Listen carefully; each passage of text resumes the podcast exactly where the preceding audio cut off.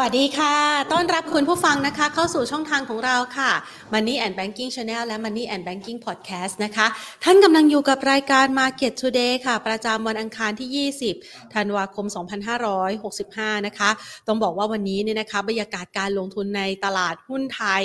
หรือแม้กระทั่งการลงทุนในสินทรัพย์ต่างๆ ทั่วโลกนะคะ เกิดความผันผวนขึ้นในช่วงวินาทีที่ 10 นาฬิกานะคะ 10 นาฬิกาเกิดอะไรขึ้นวันนี้จริงๆแล้วเนี่ยนะคะเป็นการประชุมของธนาคารกลางญี่ปุ่นนะคะ ซึ่งมีการประชุมแล้วก่อนหน้านี้เนี่ยทางด้านของ BOJ เองก็ดีก็คือธนาคารกลางญี่ปุ่นนะคะ กับฝากฝั่งของรัฐบาลของญี่ปุ่นเองก็มีการเปิดเผยข้อมูลนะบอกว่าตอนนี้มันทนไม่ไหวแล้วไงนะคะ เงินเฟอ้อก็สูงขึ้นนะคะ แต่มันไปสูงขึ้นในขาของราคาน้ำมันนะคะ แล้วก็เป็นปัจจัยกดดัน เพราะว่าเงินเยนก็อ่อนค่าเพราะเงินเยนอ่อนค่ามากๆเนี่ยนะคะ เงินเฟอ้อสูงขึ้นนำเข้าพลังงานเข้ามากลายเป็นต้นทุนภาระสำคัญที่คนญี่ปุ่นเนี่ยนะคะ ได้รับผลกระทบกันไป ดังนั้นจึงกลายเป็นประเด็นที่ว่า จะต้องมีการปรับเปลี่ยนนโยบายทางด้านการเงินแล้วนะคะ เพื่อที่จะหาแนวทางในการที่จะสร้างเสถียรภาพให้มากยิ่งขึ้น ปรากฏว่าเมื่อเช้าที่ผ่านมาค่ะ ก็เลยมีการปรับเปลี่ยนเรียบร้อยแล้วนะคะ การประชุมของธนาคารกลางญี่ปุ่นนะคะ ก็คือตัดสินใจในการคงอัตราดอกเบี้ยนโยบาย เอาไว้ที่ระดับต่ำเช่นเดิม เป็นนโยบายผ่อนคลายทางการเงินแบบพิเศษก็คือติดลบ 0.1%นะคะ แต่สิ่งที่เพิ่มเติมเข้ามานะคะก็คือว่า BOJ ประกาศขยายกรอบอัตราผลตอบแทนพันธบัตรอายุ 10 ปี ให้มีการเคลื่อนไหวนะคะอยู่ในช่วง 0.5 ถึงบวก 0ติดลบ 0.5 ถึงบวก 0.5 นะคะ จากเดิมที่อยู่ในกรอบติดลบ 0.25 ถึงบวก 0.25 ซึ่งเป็นมาตรการที่สร้างความประหลาดใจค่ะ ให้กับตลาดเป็นอย่างมากนะคะ สิ่งที่เกิดขึ้นนี้ ส่งผลอย่างไร ถ้าหากว่าใครจับตามวินาทีสำคัญนะแหมคือถ้าเป็นคนลงทุนนะคะ ในช่วงจังหวะดังกล่าวเนี่ยนะคะ ก็คงจะได้เห็นความผันผวนของสินทรัพย์หลากหลายเลย ราคาทองคำนี่พุ่งทะยานขึ้นทันทีนะคะ อัตราบอลยิวของญี่ปุ่นนะคะ ปรับตัวสูงขึ้นโดยทันทีเกือบ 70%นะคะแล้วมันไปส่งผลยังไงส่งผลทำให้ บอลยิวของสหรัฐเนี่ยซุดตัวลง เงินดอลลาร์อ่อนค่าลง เงินเยนขยับขึ้นมาแข่งค่าทันทีนะคะ ความผันผวนแบบนี้นะคะ ปรากฏว่ามันก็เลยส่งผลค่ะ ต่อทิศทางการลงทุนในตลาดหุ้นด้วยนะคะ แต่เดี๋ยวเราจะมาประเมินว่า เอ๊ะ การปรับเปลี่ยนแบบนี้เนี่ย มันส่งผลยังไงทำไม มันถึงเกิดความหวือหวาขึ้นในลักษณะเช่นนี้ กับมุมมองของนักวิเคราะห์ของเราในวันนี้กันอีกครั้งหนึ่งนะคะ แต่แน่นอน ภาพบรรยากาศดังกล่าวเนี่ยมันกลายเป็นประเด็นที่สร้างความผันผวนในตลาดเงินโลกค่ะ เดิมทีเนี่ยดอลลาร์ขยับแข็งค่ามาอย่างต่อเนื่องใช่ไหมคะไม่มีใครเป็นคู่แข่งเลยนะคะ ตอนนี้ถูกซัดตุ้มตุ้มนะคะด้วยวิธีการบริหารจัดการทางด้านการเงินของธนาคารกลางหลากหลายประเทศ เพื่อที่จะไปทัดทานนะคะการแข็งค่าของค่าเงินดอลลาร์สหรัฐ แล้วก็นี่ถ้าหากว่าคุณผู้ชมเห็นอยู่ในภาพนี้นะคะ ที่ปรากฏอยู่ขึ้นหน้าจอนี้นะคะโปรดิวเซอร์ของเราเอาขึ้นให้เนี่ยนะคะ เงินเยนนี่ขยับแข็งค่าทันทีนะแฟนโปรดิวเซอร์ของเรานี่ได้รับผลตอบแทนเป็นเงินเยนด้วยนะน่าจะยิ้มได้นะคะ เงินเยนขยับแข็งค่าขึ้นทันทีนะคะจาก 137 เยนต่อดอลลาร์สหรัฐโดยประมาณนะก็ขยับแข็งค่ามาที่ 133 เยนต่อดอลลาร์สหรัฐนะคะ เช่นเดียวกันถ้าเราไปดูนะคะอ่างั้นเราไปตรวจสอบดูนะคะว่า แล้วมันอะไรที่เราทำให้เรามั่นคงมากขึ้นบ้างนะคะ อย่างราคาทองคำเนี่ยนะคะ เดิมทีก็ต่อแตะต่อแตะในช่วงเวลารายงานตอนเช้านี่ก็ 1788 นะคะ1787 นะคะ คือเป็นราคาที่อยู่ในโซนแนวรับพอดีเอาว่าอย่างนั้นเถอะอันนี้เป็นราคา Gold Spot นะคะ ก็ปรับตัวพุ่งทะยานขึ้นทันทีในวินาทีที่มีการประกาศดังกล่าวนะคะ ขึ้นไปทดสอบที่ระดับใกล้ๆสักประมาณ 1,900 1,795 1,796 ดอลลาร์ต่อทรอยออนซ์นะคะ หลังจากที่ค่าเงินดอลลาร์สหรัฐอ่อนค่านะคะ ในขณะเดียวกัน มันก็เป็นภาพหนึ่งนะคะที่อาจจะมีการปรับคืนสู่สมดุลด้วยนะคะ หลังจากที่ค่าเงินเยนนี่อ่อนค่าอย่างหนักมานะคะ ในช่วงระยะเวลาที่ผ่านมานะคะอะเป็นภาพหนึ่งที่เอามารายงานฝากกัน แล้วส่วนตลาดหุ้นไทยล่ะได้รับผลกระทบหางเลขยังไงบ้าง เช้าวันนี้นี่ตลาดหุ้นไทยนะคะตกอกตกใจเหมือนกันนะคะซุดตัวลงไปทดสอบใกล้ ๆ ระดับ 1,600 จุดค่ะ เรียกว่าไปแตะพื้นเลยอะ ไปแตะพื้นที่เป็นแนวรับเลยนะคะ 1600 นะคะ จังหวะเหยียบพื้นปุ๊บดีดขึ้นมาเล็กน้อยนะคะ ล่าสุดเนี่ยมายืนอยู่ที่ 1,605.85 จุดนะคะติดลบไป 12.35 จุด หรือว่าประมาณ 0.76%โดยจุดต่ำสุดของวันเนี่ยอย่างที่บอกนะคะ ลงไปเหยียบสักประมาณ 1,600 จุดนะคะ แล้วก็จุดสูงสุดของวันเนี่ยก็คือก่อนที่จะรับรู้ข่าวนั้นนะคะ ก็บวกขึ้นไปทดสอบที่ 1,621 จุดนะคะ ด้วยมูลค่าการซื้อขาย 31,999 ล้านบาทโอ้บรรยากาศการลงทุนในช่วงโค้งท้ายปีนี้ช่างหวือหวาเร้าใจเหลือเกินนะคะ ก่อนที่จะปิดตลาดกันไปในช่วงของปี 2565 ก็มีประเด็นหลาย ๆ อย่างละค่ะที่เชื่อว่าหลาย ๆ คนยังจับตานะคะ แล้วก็อยากจะมองหาเป็นภาพของการลงทุนกันนะคะ เอาล่ะเรามาพูดคุยกันกันบ้างดีกว่านะคะ กับประเด็นการลงทุนในวันนี้นะคะ เราจะไปพูดคุยกันนะคะ กับมุมมองของผู้จัด มุมมองของนักวิเคราะห์เองนะคะว่าจะมองแผนการลงทุนในช่วงเวลานี้อย่างไรนะคะ ก่อนอื่นค่ะขอขอบพระคุณนะคะ ผู้ใหญ่ใจดีที่ให้การสนับสนุนรายการของเรานะคะ True 5G คบกับ True ดียิ่งกว่าค่ะ SCB ขอบพระคุณธนาคารไทยพาณิชย์นะคะ และทางด้านของธนาคารเพื่อการส่งออกและนำเข้าแห่งประเทศไทยหรือว่า Exim Bank ค่ะ เอาละมาวันนี้นะคะ เราจะไปประเมินภาวะความผันผวนที่เกิดขึ้นในช่วงตลาดภาคเช้ากันนะคะ ก่อนที่จะไปหาหุ้นรันเทรนรับโอกการแลลี่ของตลาดหุ้นไทยนะอ้าวมันลดลงมาวันนี้เนี่ยนะคะ ของตลาดหุ้นไทยอาจจะมีรูมให้ช่วยกันได้เก็บหุ้นดีๆกันนะคะ พูดคุยกันกับคุณสุโชติธีระวรรณรัตน์ผู้อำนวยการฝ่ายวิจัยค่ะ จากบริษัทหลักทรัพย์ KGI ประเทศไทยจำกัดมหาชนค่ะ สวัสดีค่ะ คุณสุโชติค่ะ ครับ สวัสดีครับ แหม นึกว่าเราจะปิดตลาดหุ้นไทยในปี 2565 ด้วยบรรยากาศซึมเซาซะแล้วนะคะ วันนี้เนี่ยเช้าวันนี้มีประเด็นเรื่องของธนาคารกลางญี่ปุ่น เป็นหนึ่งประเด็นที่กดดันตลาดหุ้นไทยในช่วงเช้าที่ผ่านมาด้วยหรือเปล่าคะคุณสุโชตครับ ก็ต้องบอกว่าสำหรับตลาดหุ้นตอนนี้เนี่ยจริงๆตั้งแต่เมื่อคืนแล้วนะฮะที่เริ่มเห็นสัญญาณบางอย่างผิดปกติในเรื่องของตลาดพันธบัตรนะครับ เนื่องจากว่าพันธบัตรทางฝั่งสหรัฐเองเนี่ยนะครับสำหรับอายุ 10 ปี นะครับจู่ๆก็มีภาพของการ rebound กลับขึ้นมานะครับจู่ๆก็มีภาพของการ rebound กลับขึ้นมา ก็พร้อมทั้งในเรื่องของตัวเลขเศรษฐกิจต่างๆด้วยแหละนะครับ แล้วก็อาจจะมีต้องบอกเป็นนักเศรษฐศาสตร์ท่านหนึ่งที่เป็นอดีต Fedนะครับ ก็ออกมาคอมเมนต์ในเรื่องของแนวโน้มดอกเบี้ยนะครับ ซึ่งตรงนี้ก็เลยทำให้เริ่มเกิด เรียกว่าเป็นกลิ่นขม่งขม่งนะครับ ในตลาดพันธบัตรเกิดขึ้นแล้วนะครับ แล้วก็เช้าวันนี้เองเนี่ยทางบีโอเจนะครับ ก็มีมาตรการในเรื่องของการคุมเข้มในเรื่องของนโยบายทางการเงินก็เติมอีก นะครับ ตรงนี้ก็เลยอาจจะทำให้นักลงทุนเนี่ยกังวลในเรื่องของแนวโน้มที่ทางพันธบัตรรัฐบาลในเรียกว่าเป็นลักษณะ global trend นะครับว่าอาจจะหยุดการปรับลงแล้วหรือเปล่านะครับและอาจจะมีการ rebound กลับขึ้นมาหรือเปล่านะครับ ซึ่งต้องบอกว่าตอนนี้เนี่ยทางนักเศรษฐศาสตร์ของเราเนี่ยนะครับยังคงเชื่อว่าแนวโน้มเนี่ยในเรื่องของ bond yield น่าจะผ่าน peak ไปแล้วแหละนะครับ เพียงแต่ว่าการปรับตัวลงเนี่ยอาจจะต้องมีการเรียกว่าเป็นลักษณะของการ rebound ขึ้นมาระหว่างทางเท่านั้นเองนะครับแต่ว่าในทิศทางภาพหลักเนี่ย น่าจะเป็นลักษณะของการปรับตัวลงนะครับสำหรับตัว bond yield นะครับเพราะฉะนั้นสิ่งที่เกิดขึ้นนะครับ ก็เลยทำให้ตลาดหุ้นไทยเช้าวันนี้เนี่ยต้องบอกว่าก่อนหน้านี้เนี่ยทำท่าจะหลุดแนวรับสำคัญเส้นค่าเฉลี่ย 200 วันอยู่แล้วนะครับ 200 วันนี้ตอนนี้แบบ EMA นะครับ แบบ exponential อยู่แถวบริเวณ 1,616 ซึ่งถ้าใครย้อนดูกราฟนะครับจะเห็นว่าแต่ตรงนี้เนี่ยน่าจะมากกว่า 5 ครั้งนะครับ แล้วก็ฟื้นตัวกลับนะครับในช่วงเดือนสองเดือนที่ผ่านมา ตั้งแต่เดือนพฤศจิกายนที่ผ่านมาเลย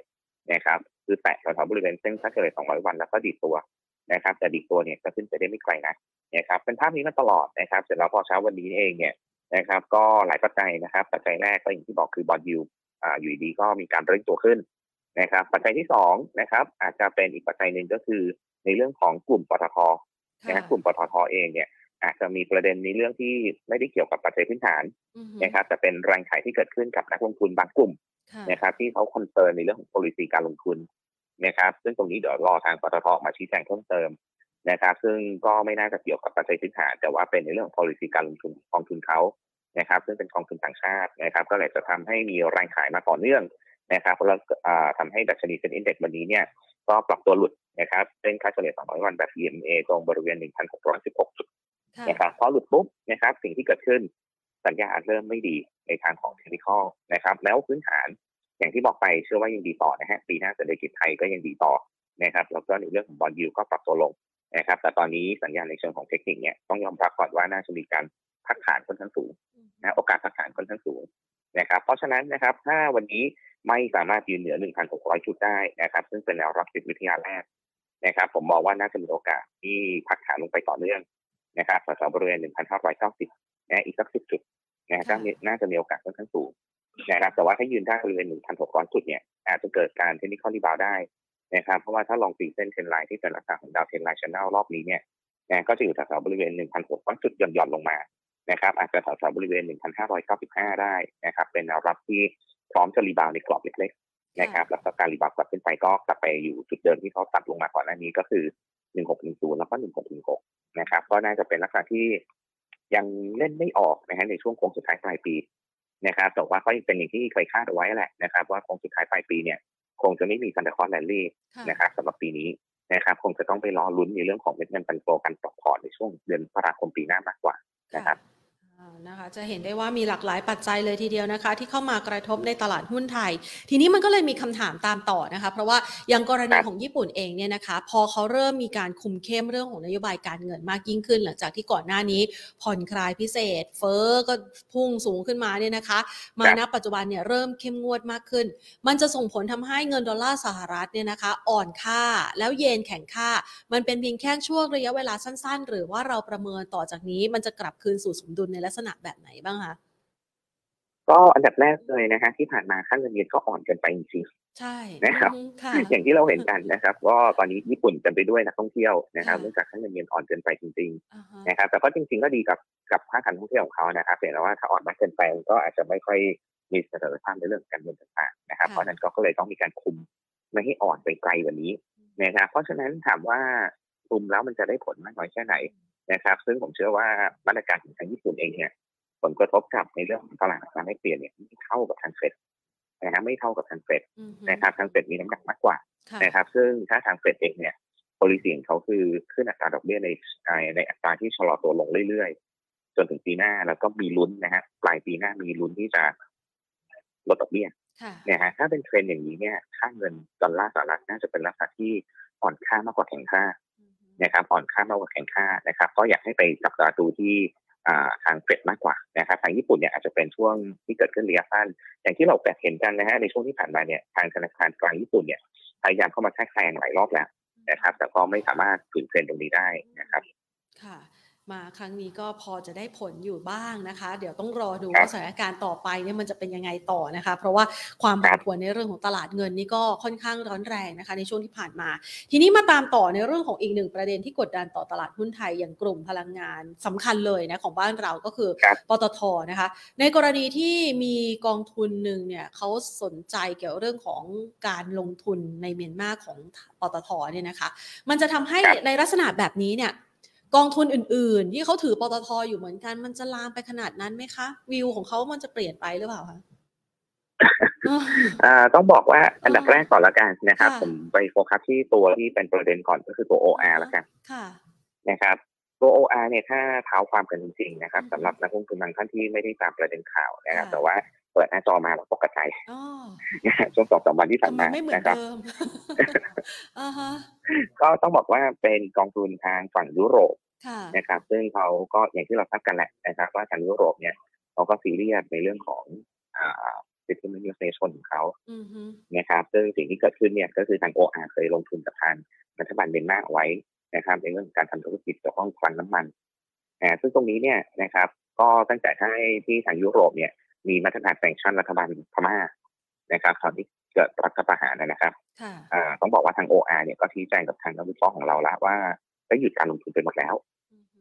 นะฮะตั้งแต่มีการแซงชั่นเนี่ยก็คือหยุดหมดแล้วแต่ว่าก็ต้องยอมรับนะฮะคือเราอยู่ระหว่างก่อสร้างจะเอาของออกมายังไงมันก็เป็นไปไม่ได้นะครับเพียงแต่ว่าเขาหยุดใส่เงินหมดแล้วนะครับ แต่ว่าเพียงแต่ว่าทางกองทุนของทางฝั่งยุโรปเนี่ยเขาอาจจะมองว่าเขาอาจจะเพิ่งมีการตัดสินใจในเชิงของ policy การลงทุนออกมานะครับ ว่าให้ขาย นะครับไม่ไม่ไม่ไม่ถือต่อสำหรับการที่มีการลงทุนในลักษณะนี้นะครับ ซึ่งผมเชื่อว่านะจริง ๆ มันไม่ได้เกี่ยวข้องกับพื้นฐานนะครับแล้วก็ทาง OR เขาก็ยืนยันชัดเจนว่าตั้งแต่แซงชั่นเขาก็หยุดการลงทุนแล้วนะครับ อันนี้ก็ก็น่าจะผลกระทบตรงนี้ไม่น่าเกี่ยวกับพื้นฐานนะครับเพียงแต่ว่าสิ่งที่อาจจะกระทบจริง ๆ เนี่ย คือต้องบอกว่าทางนักวิเคราะห์เรากังวลอยู่เรื่องหนึ่งก็คืออาจจะมีการตั้งสำรองทางน้ำมันที่พม่านะครับที่เมียนมา ประมาณ 700ถึง900 ล้านบาท ซึ่งก็ไม่ได้เยอะมากนะครับกับสิ่งที่อยู่ตรงนั้นถ้าเทียบกับปั๊มน้ำมันทั้งหมดของธุรกิจ OR เรานะฮะเพราะนั้นถามว่า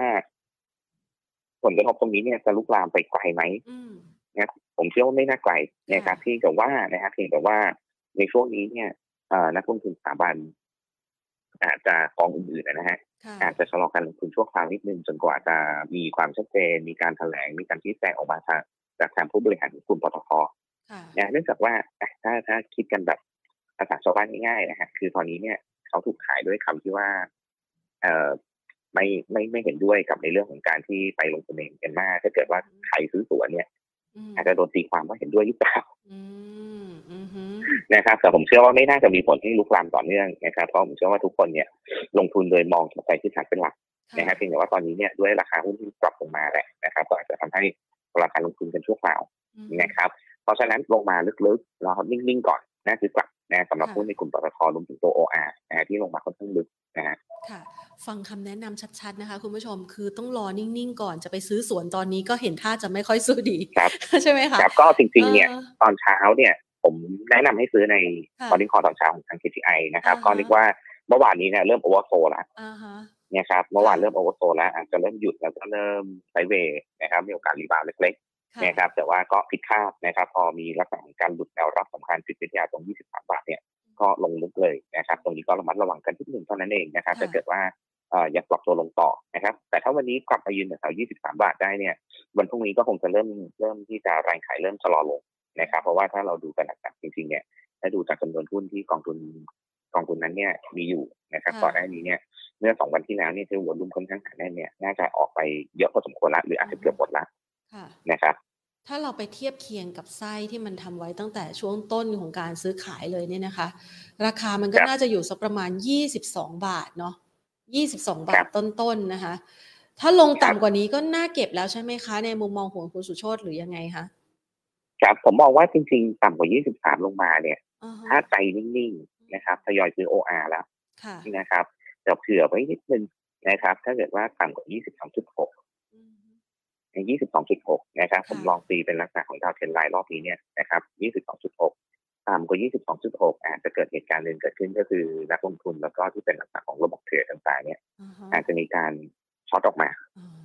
นะครับ อาจจะมีการช็อตออกมานะครับ ก็ระมัดระวังตรง 22.6 นิดนึง แต่ว่าถ้าไม่หลุดเนี่ย น่าจะเกิดเป็นนิคอนีบาร์แล้วนะครับ แล้วก็อย่างที่บอกไปก็คือ ถ้าเกิดว่ามันลงมาถึงใกล้ๆ22ที่เป็นราคาแรกของวันเปิด IPO เนี่ย ผมมองว่าน่าสนใจนะสำหรับธุรกิจอย่าง OR นะครับ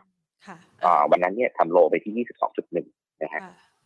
จะได้ให้เป็นคำแนะนำนะคะ แนบไว้ให้คุณผู้ชมได้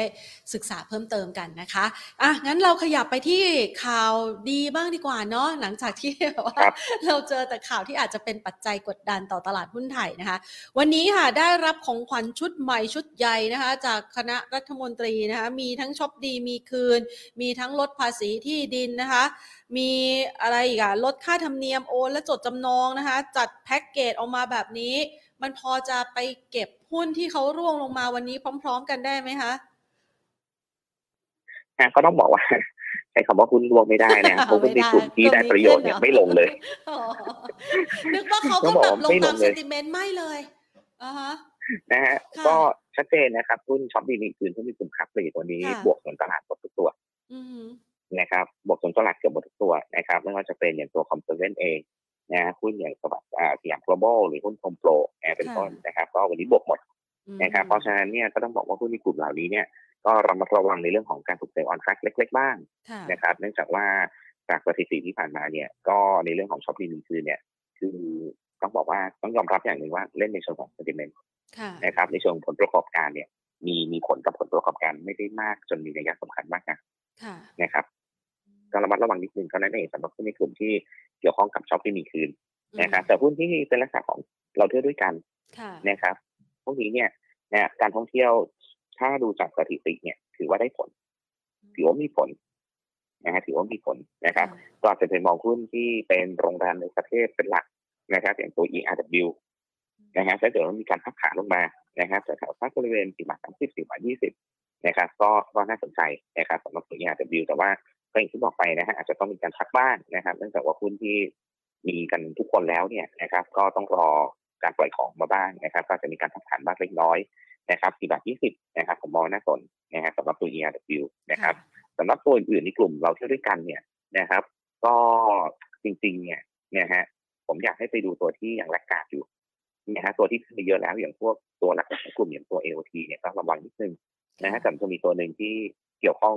นะฮะแล้วก็ราคาแลกกาดก็คือบาฟนะฮะ BAFS นะครับก็คือใครขึ้นเครื่องบินเติมน้ำมันอากาศยานเนี่ยนะยังไงก็ต้องผ่านบาฟนะครับแล้วก็ราคาหุ้นก็มีการพักฐานลงมาพอสมควรแล้วด้วยนะครับ ก็เป็นตัวหนึ่งที่น่าสนใจนะครับ แล้วก็พักใกล้ๆเส้นค่าเฉลี่ยของร้อยวันแถวๆ29 บาทนะครับผมขอมองตัวบาฟเนี่ยน่าสนนะครับแล้วก็จะไปมองตัวที่จริงๆอย่างจะมีตัวหนึ่งนะฮะจริงๆอยาก COR นะฮะ แต่ว่าโอเค ตอนนี้ยังกลัวอยู่นะครับ เราไปดูอีกตัวหนึ่งคือปั๊มน้ำมันอีกตัว PTC นะครับ ก็น่าจะได้อันนี้ส่งเราเที่ยวด้วยกันเหมือนกันนะครับ คือยังไงก็ต้องไม่ขึ้นเครื่องบินก็ต้องขับรถอะนะครับค่ะนะคะก็จะได้เป็นภาพของแรง เที่ยวในช่วงปลายปีในช่วงนี้ด้วยนะคะแล้วก็จะเป็นภาพที่กระตุ้นในเรื่องของการท่องเที่ยวของไทยในปีหน้าด้วยอะทีนี้เรามองปัจจัยที่เกิดขึ้นนะปัจจุบันนี้ไปเรียบร้อยแล้วนะคะ ไปมองถึงภาพปีหน้าบ้างดีกว่านะคะ คุณสุชนมองว่ายังไงคะ คือวันนี้เนี่ย พอร่วงลงมาก็รู้สึกตกอกตกใจ คือตอนแรกประคองตัวอยู่สักประมาณ 1,620 ก็เออ นักลงทุนก็อาจจะรู้สึกว่าเออเดี๋ยวปีหน้าคงมีเรื่องดีๆ พอมาวันนี้ที่มันลดลงมาถึง 1,600 จุด แล้วก็จ่อจะหลุดเนี่ยนะคะ หลายๆคนบอกว่าเอ๊ะปีหน้ามันยังมีเรื่องดีๆ รออยู่ไหมคะครับก็มาสรุปกันว่าปีที่ผ่านมาเนี่ยตัวที่ขึ้นมาเยอะๆเนี่ยนะฮะก็คือกลุ่มขนส่งค่ะนะฮะกลุ่มโลจิสติกส์นะกลุ่มส่งออก นะครับกลุ่มส่งออก อันนี้ชัดเจนเลย คือขึ้นเราไม่ลงจนกว่ามันจะมาลงช่วงปลายปลายปีที่ผ่านมาก็คือตามตามค่าระวังเรือเลยนะครับเพราะฉะนั้นกลุ่มนี้เนี่ยปีหน้านะครับผมเชื่อว่าก็คงจะไม่ใช่ดาวเด่นแต่ว่า downside ก็คงจะหมดละนะครับคงจะลงไม่เยอะนะครับแต่ว่าถามว่าปีหน้าเนี่ยกลุ่มไหนจะขึ้นมาแบบชัดเจนโดดเด่นเหมือนจากกลุ่มขนส่งปีที่ผ่านมาบ้างนะฮะผมมองไปที่กลุ่มอ่านิคมอุตสาหกรรมนะฮะยังคงมองนะฮะว่านิคมอุตสาหกรรมเนี่ย ตอนนี้เนี่ย ยังขึ้นไม่เยอะ นะยังขึ้นไม่เยอะนะฮะก็คือนะครับตอนนี้ยอดโอนต่างๆเนี่ยมันยังไม่เข้านะฮะเพราะฉะนั้นเนี่ยอาจจะดูเหมือนว่าเอ่อเรียกว่ากำไรมันไม่มานะฮะกำไรเนี่ยมันน่าจะมาปีหน้านะฮะตอนนี้ยอดขายเนี่ยค่อนข้าง confirm หลายเจ้าแล้วสำหรับกลุ่มนิคมอุตสาหกรรมนะครับ ก็คือยอดขายค่อนข้างดีนะครับแล้วก็ยอดโอนปีหน้าก็จะเริ่มตามมานะครับปีหน้าน่าจะเป็นปีของการลงทุนของกลุ่มนิคมนะครับก็คือแม้ว่าเศรษฐกิจโลกก็จะผันผวนก็จะเข้าสู่ภาวะถดถอยเนี่ยนะแต่ผมเชื่อว่านะฮะประเทศไทยเนี่ยมัน delay การลงทุนมาหลายปีนะฮะเพราะฉะนั้นปีหน้าเนี่ยการลงทุนจะเริ่มกลับมานะกลุ่มแรกที่ผมมองคือกลุ่มนิคมอุตสาหกรรมนะครับที่ที่มองว่ายังขึ้นน้อยหรือยังขึ้นไม่เยอะนะฮะน่าจะเป็น cycle ขาขึ้นได้ปีหน้านะอันนี้ก็คือกลุ่มที่หนึ่งนะครับก็อาจจะดู top pick อย่างตัว WHA นะที่เป็นตัวหลักของกลุ่มนะครับสำหรับกลุ่มที่สองนะฮะที่ผมมองว่าน่าจะเป็นไฮไลท์สำหรับปีหน้า แล้วก็ราคาหุ้นยังอยู่ข้างล่างเนี่ยนะครับ ก็คือกลุ่มสื่อสาร นะกลุ่มสื่อสารเนี่ยจะเห็นว่าปีที่แล้วเนี่ยกลุ่มสื่อสารเนี่ย ไม่ค่อยขยับดีไม่ดีลงด้วยซ้ำนะฮะแม้ว่าจะมีข่าวดีแท็กกับทูนะครับแม้ว่าจะมีข่าวดีแท็กกับทูนะครับ ซึ่งตอนนี้ก็ยังไม่จบสักทีนะครับ แต่ก็น่าจะใกล้ได้ข้อสรุปแล้วแหละเร็วๆนี้นะครับ แต่ว่าต้องบอกว่ากลุ่มสื่อสารเนี่ย ผมมองไปที่ตัวกลุ่ม InTouch กับ Advance มากกว่านะครับมากกว่า d t แทกับทูนะครับก็คือความไม่ชัดเจนมันยังอยู่เยอะนะครับ แล้วก็ ต้องบอกว่ายังกังวลว่าทางกสทชจะมีเงื่อนไขอะไรเพิ่มเติมหรือเปล่าสำหรับการจับมือกันควบรวมกันตรงนี้นะครับเพราะฉะนั้นไปดูตัวที่สบายใจอย่างตัว InTouch กับ Advance ดีกว่านะฮะแล้วก็ราคาหุ้นเนี่ยก็ยังไม่ได้ขึ้นเยอะนะครับ ถามว่ามันมีอะไรที่จะทำให้เกิดไซเคิลรอบใหญ่สำหรับกลุ่มนี้ได้บ้างนะครับ อันดับแรกเลยนะครับ เรื่องเล็กๆที่จะเกิดขึ้นเนี่ยก็คือการในเรื่องของธุรกิจสื่อสารดาวเทียมนะฮะอินทัชขายไทยคมให้กลุ่มเก่านะครับก็คือขายให้ทางบริษัทแม่ นะครับแล้วก็คงจะมีการคืบหน้าในเรื่องธุรกิจตรงนี้เข้ามาเพิ่มเติมนะครับนอกเหนือจากตรงนี้เนี่ยอย่างที่มีข่าวมานะครับ ก็คือในเรื่องของ virtual banking นะครับก็ลุ้นนะครับว่าจะมีการจับมือกันนะครับของทางกลุ่มอินทัชแอดวานแล้วก็ทางธนาคารพาณิชย์บางแห่งนะครับ ในเรื่องของการทำ virtual banking ออกมา อันนี้ก็จะเป็นอีกไซเคิลหนึ่งที่ที่ที่ที่น่าสนุนนะภาพของปีหน้าได้ แล้วก็ราคาหุ้นเนี่ยยังไม่ได้ขึ้นเยอะนะฮะแล้วก็ต้องยอมรับอย่างนึงว่าถ้าทางดีแท็กับทูจับมือกันได้เนี่ยงั้นผมเชื่อว่าน่าจะเป็นบวกกับ ทางหุ้นแอดวานมากกว่าด้วยซ้ำนะฮะเนื่องจากว่าคู่แข่งเนี่ย มันก็จะลดลงที่เรามองกันตั้งแต่แรกนะฮะคือคู่แข่งจากสามเหลือสองเนี่ยนะฮะจากสามก๊กเหลือสองก๊กเนี่ยนะฮะการแข่งขันก็จะลดลงนะครับ ก็มองไปที่กลุ่มสื่อสารนะครับก็ซีอินทัชกับแอดวานนะอันนี้ก็คือกลุ่มที่สองนะกลุ่มที่สามนะครับ คือปีที่แล้วเนี่ยอ่าเมื่อกี้ผมพูดแต่ว่าปีแรกกลุ่มขนส่งขึ้นเยอะนะฮะจริงมันมีกลุ่มหนึ่งคือที่ขึ้นเยอะก็คือกลุ่มท่องเที่ยวนะครับแต่ว่าท่องเที่ยวเนี่ยปีหน้าก็คงจะ กลับสู่ระดับปกติแหละนะครับเพราะราคาหุ้นขึ้นไปเยอะแล้วนะครับ ก็คืออาจจะยังไม่ได้น่าสนใจมากนักสำหรับท่องเที่ยวเพราะฉะนั้นผมขอที่ยากไปที่หุ้นในกลุ่มอีกกลุ่มหนึ่งก็คือกลุ่มธนาคารพาณิชย์เมื่อกี้พูดไปแล้วในส่วนของ virtual banking นะครับก็กลุ่มธนาคารพาณิชย์ก็จะเป็นอีกกลุ่มหนึ่งที่น่าจะรับอันนี้ส่งในเรื่องของดอกเบี้ยขาขึ้น แล้วก็เศรษฐกิจเนี่ยน่าจะเข้าสู่โซนของการค่อยๆฟื้นตัวละนะครับค่อยๆฟื้นตัวขณะที่กลุ่มธนาคารพาณิชย์ส่วนใหญ่ตอนนี้เนี่ยยังต่ำ book ก่อนอยู่เนี่ยฮะ trade จะทำบริเวณสัก0.5เท่า book เท่านั้นเอง นะครับ แล้วก็ต่อเนื่องจากกลุ่มธนาคารพาณิชย์เนี่ยผมอยากไฮไลท์ที่หุ้นในกลุ่มที่เป็นลักษณะของไฟแนนซ์หรือ non-bank นะ non-bank ไปด้วยนะฮะแม้ว่าดอกเบี้ยจะขึ้นเนี่ยแต่สังเกตอย่างหนึ่งนะครับ ว่า bond yield เนี่ยไม่ได้ขึ้นตามมากเท่าไหร่นะนะเพิ่งจะขึ้นวันนี้นะฮะแต่ว่าหุ้นกลุ่ม non-bank เนี่ยนะครับเขาปรับโครงสร้างสามารถเอ่อสวิชนะฮะจากการกู้แบงก์ก็ได้ออกหุ้นกู้ก็ได้นะครับทำให้ เขาสามารถที่จะใช้ประโยชน์ตรงนี้ได้ถ้าเกิดว่าบอลยูปรับลงปีหน้าแล้วถ้าทุกอย่างเป็นไปอย่างที่คิดนะฮะว่าปีหน้าเนี่ยดอกเบี้ยขึ้นเนี่ยอัตราที่ชะลอตัวลง แล้วก็ปลายปีอาจจะลดดอกเบี้ยด้วยซ้ำนะครับ เพราะฉะนั้นไทยเองเนี่ยน่าทำให้ดีขึ้นดอกเบี้ยไกลนักละนะครับ แต่ว่าได้ขึ้นเนี่ยก็ยังดีสำหรับกลุ่มแบงค์นะครับ แล้วก็เศรษฐกิจดีขึ้น NPL ค่อยๆทยอยลดลงเนี่ยคือแบงค์ดีแล้วแต่ว่านอนแบงค์เนี่ยก็จะฟื้นตัวกลับมาเหมือนกันนะครับเพราะนอนแบงค์เนี่ยนะยังอยู่ในโซนที่ค่อนข้างต่ำมากคือลงไปเยอะนะฮะทั้งกลุ่มเลย สำหรับตัวนอนแบงค์นะครับก็อาจจะไปมองตัวนอนแบงค์ที่เรียกว่าเป็นตัวเด่นๆของกลุ่มนะที่ปัจจัยพื้นฐานดีๆนะครับยกตัวอย่างเช่นอย่างตัว KTC เป็นต้นนะครับตัวบัตรกรุงไทยนะครับเพราะฉะนั้นพอมาไล่เรียงกันเนี่ยว่ากลุ่มไหนน่าจะได้ไซเคิลใหญ่ๆสำหรับปีหน้าบ้างนะครับผมขอสรุปอีกทีหนึ่งนะครับผมเอิญไม่เกี่ยวจะพูดยาวๆไปนิดนึงนะครับเดี๋ยวจะไปความลำบากนะฮะตัวแรกขอเป็นนิคมนะครับเป็นปีของการลงทุนนิคมนะฮะกลุ่มที่สองขอเป็นสื่อสาร นะสื่อสารที่เป็นลักษณะของโลกสมัยใหม่นะฮะอย่าง In Touch Advance นะครับแล้วก็กลุ่มที่สามนะครับก็คือกลุ่ม Finance Non Bank นะฮะคือตัว KTC นะครับแล้วก็อาจจะพ่วงตัวกลุ่มธนาคารพาณิชย์ตัวหนึ่งที่ผมมองว่ายังขึ้นน้อย ก็คือตัว BBL นะครับอันนี้คือเป็นตัวที่เราสามารถรันเทรนได้สำหรับปีหน้าใช่ไหมคะครับก็ผมมองว่ามันยังอยู่ในช่วงของ early stage กันและส่วนใหญ่ยังขึ้นไม่เยอะหรือขึ้นมาก็ขึ้นนิดเดียวนะครับ สำหรับโอกาสของปีหน้า 2023 นี่นะคะ หรือว่า 2566 เนี่ย เรามองว่าโอกาสของตลาดหุ้นไทยมันมีโอกาสแลรี่ไหมคะ คือมีความคึกคัก เหนือระดับ เนี่ย จากตรงนี้ไปเนี่ย คุณสุโชตมองว่ามันจะไปอยู่ที่ระดับสักประมาณเท่าไหร่คะ โอกาสของความสดใสของตลาดหุ้นไทยปีหน้าค่ะ ครับ ก็ต้องบอกว่าอันดับแรกก่อนเรามาไล่เรียงสถานการณ์ที่จะเกิดขึ้นปีหน้าก่อนนะครับ ต้นปีเนี่ยผมเชื่อว่าฟันโฟยังเข้าอยู่ นะต้นปีฟันโฟยังเข้าอยู่นะครับ แล้วก็ประเทศไทยเป็นหนึ่งในไม่กี่ประเทศของโลกใบนี้เลยที่ GDP ปีหน้าสูงกว่าปีนี้นะต้องบอกว่าอันนี้ไม่ใช่ตัวเลขที่ทางประเทศไทยทำกันเองนะฮะเป็นตัวเลขที่หน่วยงานอย่าง MF หรือ World Bank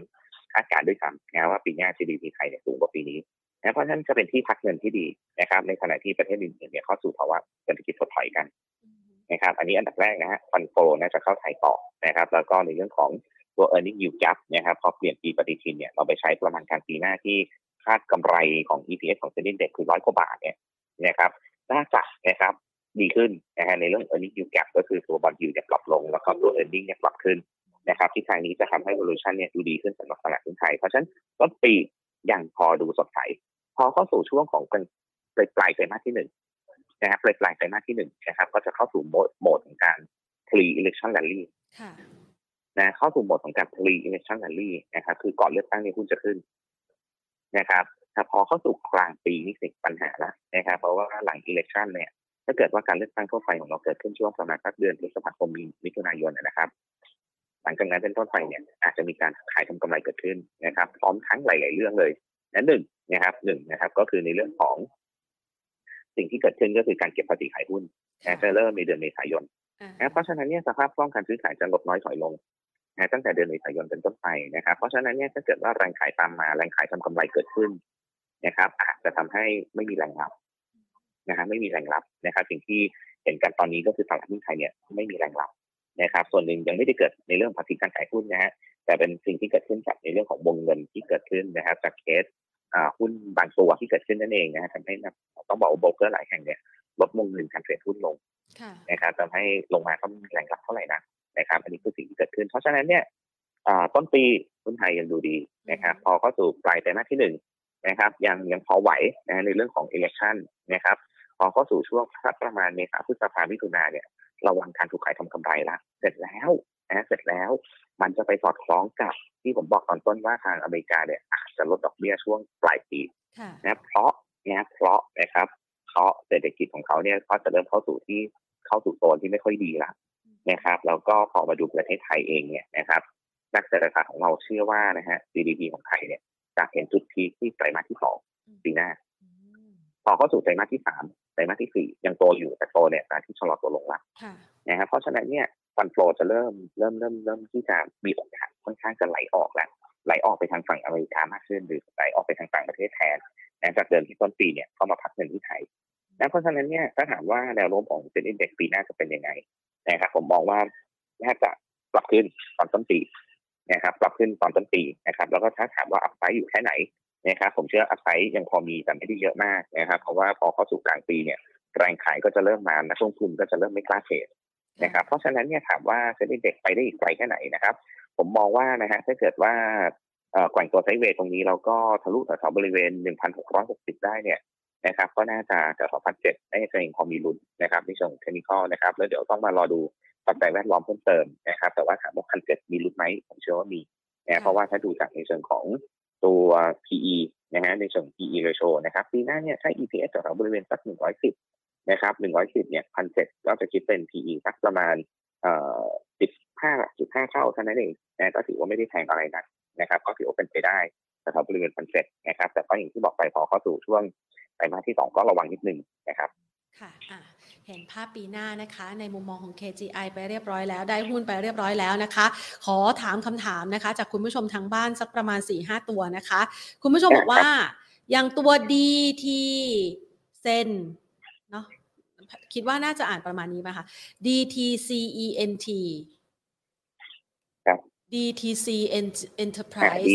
ค่ะดีเซนนะฮะน่าจะอ่านดีเซนนะครับ ตัวนี้เพิ่งเข้าไม่นานนะครับ ต่ำจองแล้วซื้อได้ไหม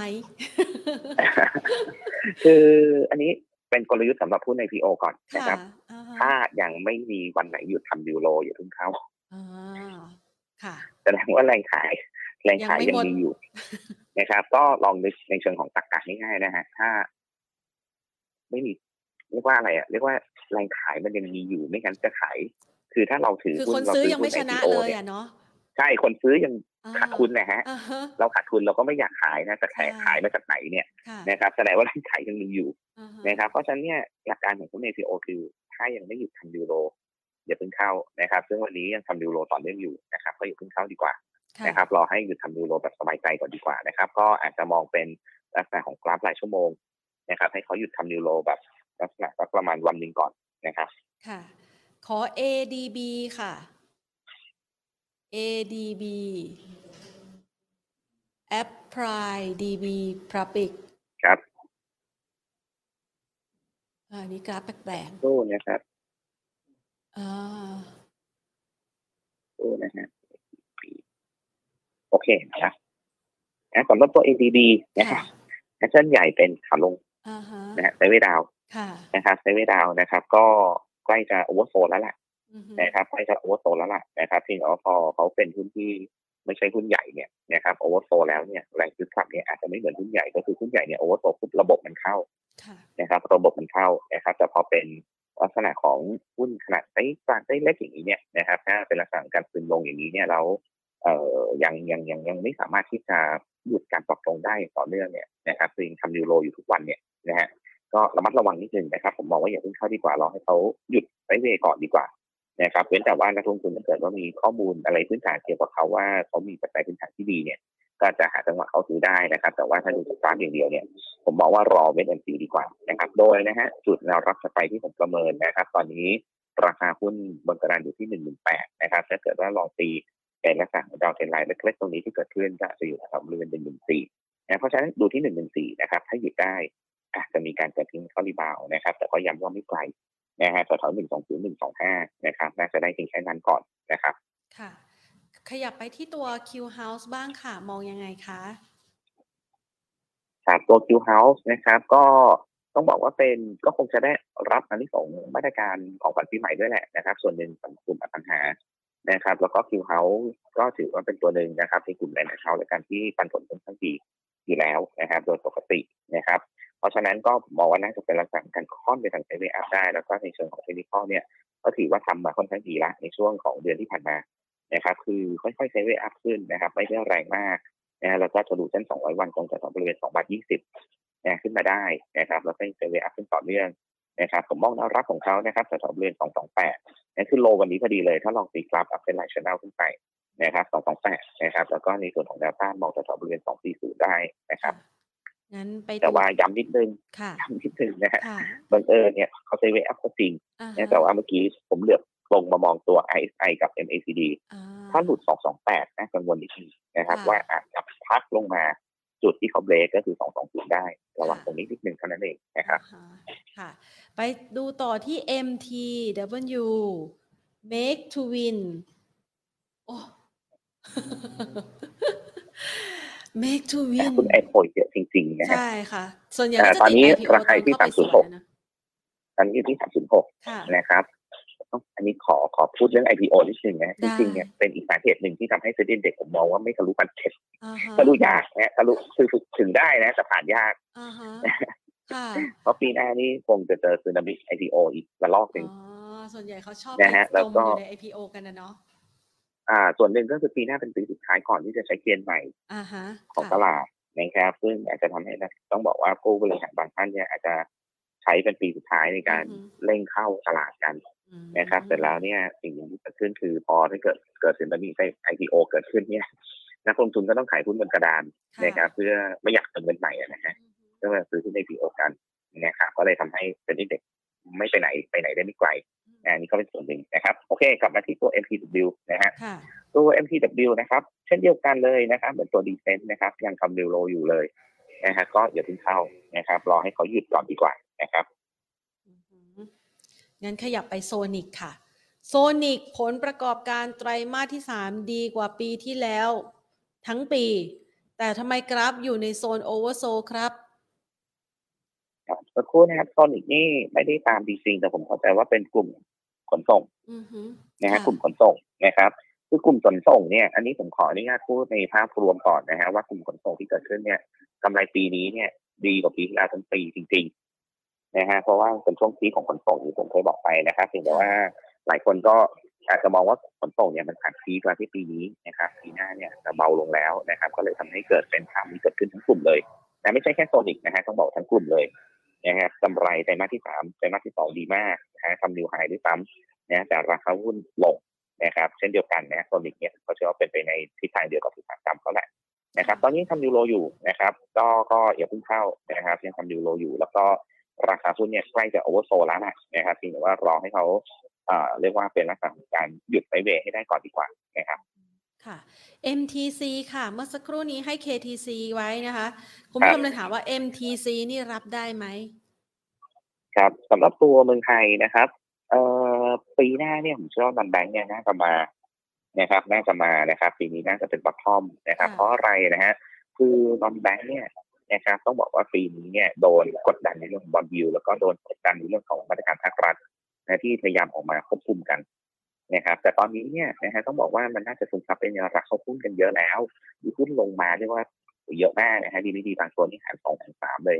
นะฮะอย่างตัว MGC เช่นกันนะครับผมเชื่อว่าถ้าลงมาแต่บริเวณสักสามสิบหกบาทเนี่ยนะครับน่าสนใจในเรื่องของการทยอยซื้อได้บ้างละนะครับทยอยซื้อได้บ้างละสำหรับตัว MGC นะครับค่ะยกเว้นว่ากรณีหลุด34นะอืมตรงนั้นอาจจะต้องมองในเรื่องของการสต็อปลอสนะครับก็ก็น่าซื้อนะครับสำหรับตัว MGC นะครับค่ะไปที่ตัวทิพยะบ้างค่ะ รับได้ยังครับลงมาเยอะแล้ว โอ้โอ้ยเอ่อถ้าเป็นจ่กราฟตงที่เลยลงลักษณะนี้อย่าเพิ่งรับดีกว่านะครับ จอต้นเทรคือนเขาเลยทำนี่ยูโรเรื่อยๆนะครับ แล้วก็คือเป็นแท่งแดงหลาย ๆ แท่งอย่างนี้เนี่ยอ่าฮะอย่าเพิ่งซื้อดีกว่านะครับแม้ว่าค่ะมันจะเริ่มโอเวอร์โซแล้วนะครับคือยังมีโอกาสที่จะลงได้อีก ซึ่งถ้ามองย้อนกลับไปนะฮะผมมองว่าใกล้แล้วล่ะนะฮะแถวๆบริเวณสัก 45 ลงมาจนถึง 42 43 เนี่ยน่าจะโอเวอร์โซบริเวณนี้นะครับอืม ไปต่อที่โปรเอ็นครับ ขอสอบถามโปรเอ็นหน่อยครับครับสักครู่โปรนะครับเอ็นค่ะครับแล้วตัวโปรเอ็นนะฮะ โอ้เมื่อวานลงมาหนักเลยนะฮะอ่าฮะ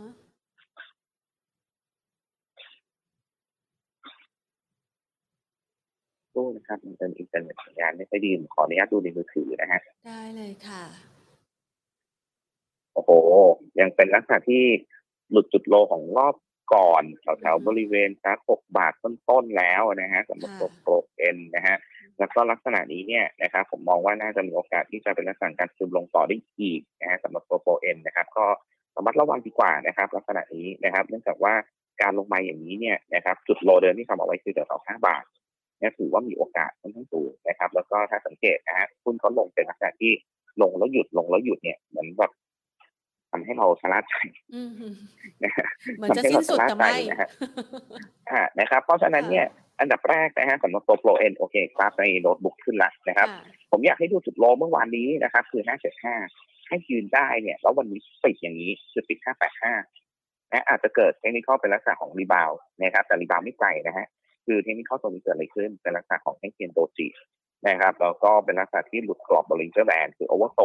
แล้วก็เกิดแท่งเทียน doji นะครับวันพรุ่งนี้หรืออีกสองสามวันเนี่ยอาจจะเกิดไม่ค่อยดีบาแต่ไม่ไกลนะฮะย้ำอีกทีหนึ่งนะครับ เพราะว่าเขาเข้าสู่น่าจะเข้าสู่แนวโน้มที่กำลังจะเป็นขาลงนะครับการ rebound เนี่ยนะครับผมมองแถวบริเวณ 64 65 ก่อนนะครับไม่ไกลนะครับเอาขอแค่นั้นก่อนพอ 62 ขึ้นไปนะฮะจนถึง 64 65 นะครับ แล้วก็ถ้าถ้าโชคดีผ่าน 62 ได้นะฮะถ้าผ่าน 62 ไม่ได้เนี่ย ก็คือรีบาวติดตรงนั้นเนี่ยเราก็อาจจะมีการคุมลงต่อนะครับแต่ก็เผื่อไว้นะครับ ถ้าเกิดว่าหลุด575 เนี่ยระมัดระวังนะครับ5บาทต้นๆมีโอกาสสูงนะฮะค่ะ ขอไปที่ after you กันบ้างค่ะ ขอแนวรับแนวต้านค่ะ ครับสำหรับตัว AU นะฮะต้องบอกว่าตัว AU เนี่ยนะครับ จริงๆในเชิงพื้นฐานนักวิเคราะห์เราชอบนะนะครับ ก็ก็มองในเรื่องของการท่องเที่ยวนั่นแหละนะครับสำหรับตัว AU นะครับ เรื่องการท่องเที่ยวร้านอาหารที่มันฟื้นกลับมาหมดละนะครับเพี ยงแต่ว่าในเชิงแพทเทิร์นกราฟเขาเนี่ยนะครับผมอยากให้จับตาดูตรงจุดนี้นิดนึงนะครับแถวๆบริเวณสักสิบจุดห้าสิบจุดหกนี่แหละนะครับที่ที่พยายามจะต่อลงมาอยู่เนี่ยนะครับถ้าเกิดหลุดเนี่ยฮะสิบจุดห้านะครับระมัดระวังที่นึงโอกาสหลุดเส้นค่าเฉลี่ยสองร้อยวันค่อนข้างสูงนะสองร้อยวันก็อยู่ตรงสิบจุดสี่นะครับเป็นแบบ EMA นะครับเพราะฉะนั้นเนี่ยรับแรกเนี่ย ผมขอที่สิบผมขอตัวเลขใหม่ครับก็ทีพอรับแรกเนี่ยขอที่ 10.6 แล้วถ้าไปคือ 10.4 ถ้า10.4เนี่ยก็ รอเผื่อไว้หน่อย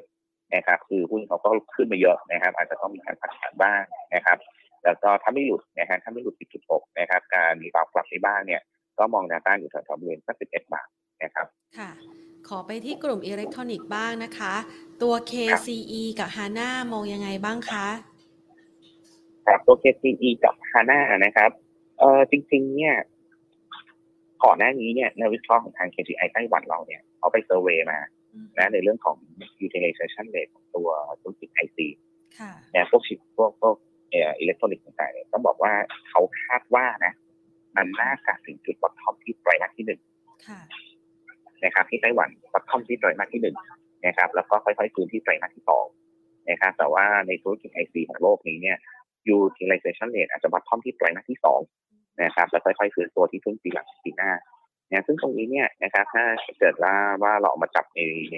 เรื่องของธุรกิจอิเล็กทรอนิกส์บ้านเรานะครับทั้งสองตัวเลย KCE กับฮานะเนี่ย ผมเชื่อว่านะครับไตรมาสที่สี่อาจจะทรงๆนะเช่นเดียวกันไตรมาสที่หนึ่งก็อาจจะยังไม่ฟื้นถ้าเป็นเทรนเดียวกับอิเล็กทรอนิกส์โลกนะครับเราไปฟื้นอีกทีเนี่ยกลางปีหน้าเลยนะเพราะฉะนั้นอันนั้นก็คือพื้นฐานนะครับกลับมาดูในช่วงเทคนิคบ้างนะครับ ตัว KCE สัญญาณไม่ค่อยดีตั้งแต่ที่เขาหลุดแถวๆบริเวณซัก 47.5 นะฮะ47.5ถึงเป็นค่าเฉลี่ยที่กองรวมตัวกันอยู่ตรงนั้นเนี่ยนะครับ พอเขาหลุดมาปุ๊บนะสัญญาณไม่ค่อยดีเท่าไหร่นักนะครับก็อาจจะมีโอกาสขึ้นลงต่อนะฮะโดยมีแนวรับถัดไปเนี่ยอาจจะมองในแถวบริเวณ44 บาทนะครับ44 บาทนะครับ แต่ว่าถ้าเกิดว่ากลับไปยืนเหนือแถวบริเวณ47.5 ได้เนี่ยยังพอลุ้นนะครับกลับที่เดิมไซเวย์แถวบริเวณ50ก่อนจะลงนะครับอีกตัวหนึ่งคือตัวฮาน่านะครับ ตัวฮาน่า